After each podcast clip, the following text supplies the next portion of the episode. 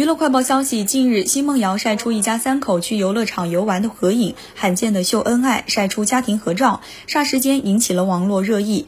当晚，奚梦瑶头上戴了一个蓝色大兔耳朵的发箍，穿黑色的衣服，素颜打扮低调，很是俏皮。一旁的何猷君穿着白色 T 恤，笑意满满。大儿子穿着彩衣，打扮的可可爱爱。